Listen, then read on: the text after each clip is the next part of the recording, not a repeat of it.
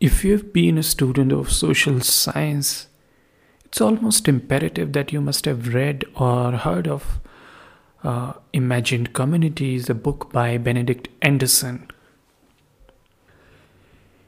It's a masterpiece if you were to learn about uh, group behavior and uh, how communities are formed and how we get a sense of community, a sense of group in our society. It's a wonderful, wonderful book. And uh, I would suggest you to read this book. And today in this podcast, I'm going to read a few pages from this book. And I hope you'll get some idea what this book is going to talk about. So let's start.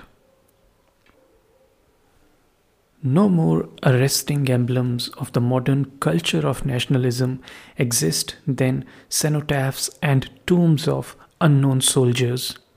The public ceremonial reverence accorded these monuments precisely because they are either deliberately empty or no one knows who lies inside them, has no true precedence in earlier times.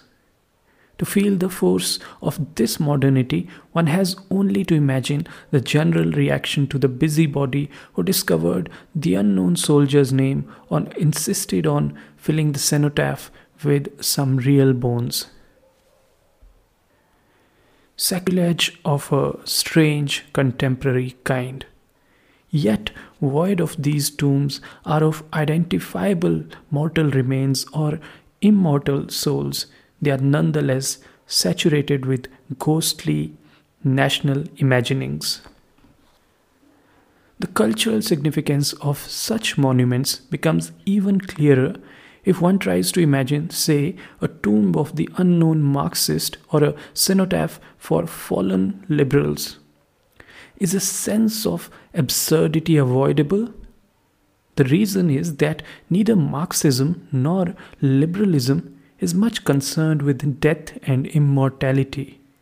If the nationalist imagining is so concerned, this suggests a strong affinity with religious imaginings.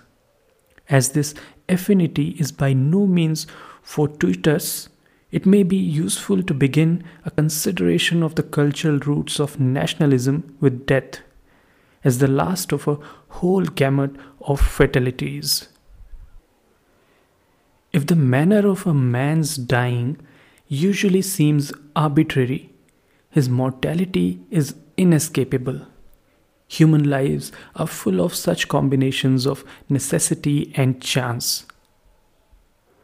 We are all aware of the contingency and ineluctability of our particular genetic heritage our gender, our life era, our physical capabilities, our mother tongue, and so forth.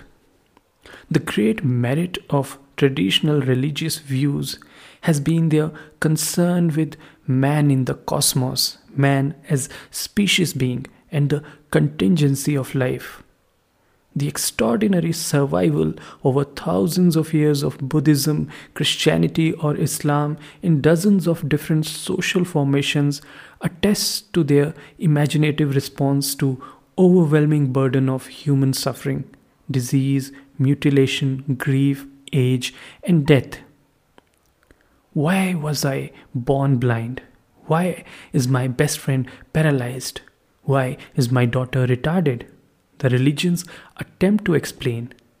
The great weakness of all evolutionary or progressive styles of thought, not excluding Marxism, is that such questions are answered with impatient silence.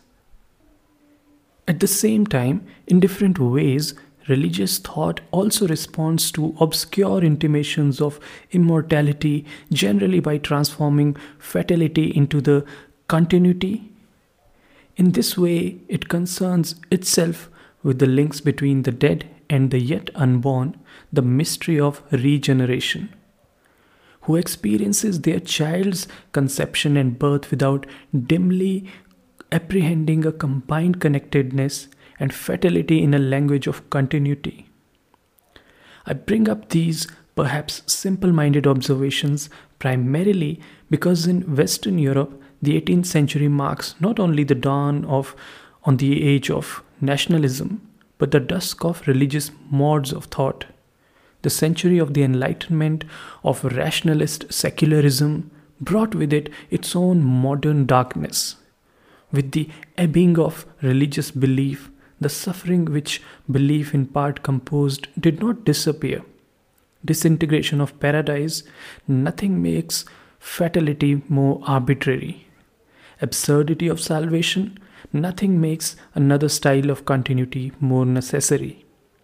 What then was required was a secular transformation of fatality into continuity, contingency into meaning. As we shall see, few things were better suited to this end than an idea of a nation. If nation states are widely considered to be new and historical, the nations to which they give political expression always loom out of an immemorial past, and still, more important, glide into a limitless future. It is the magic of nationalism to turn chance into destiny. With Debray, we might say, yes, it is quite accidental that I am born French, but after all, France is eternal. Needless to say, I'm not claiming that the appearance of nationalism towards the end of the 18th century was produced by the erosion of religious certainties, or that this erosion does not itself require a complex explanation. Nor am I suggesting that somehow nationalism historically supersedes religion.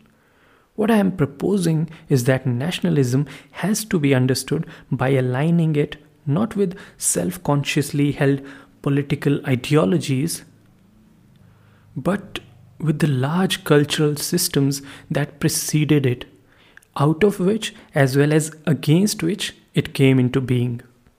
For present purposes, the two relevant cultural systems are the religious community and the dynastic realm.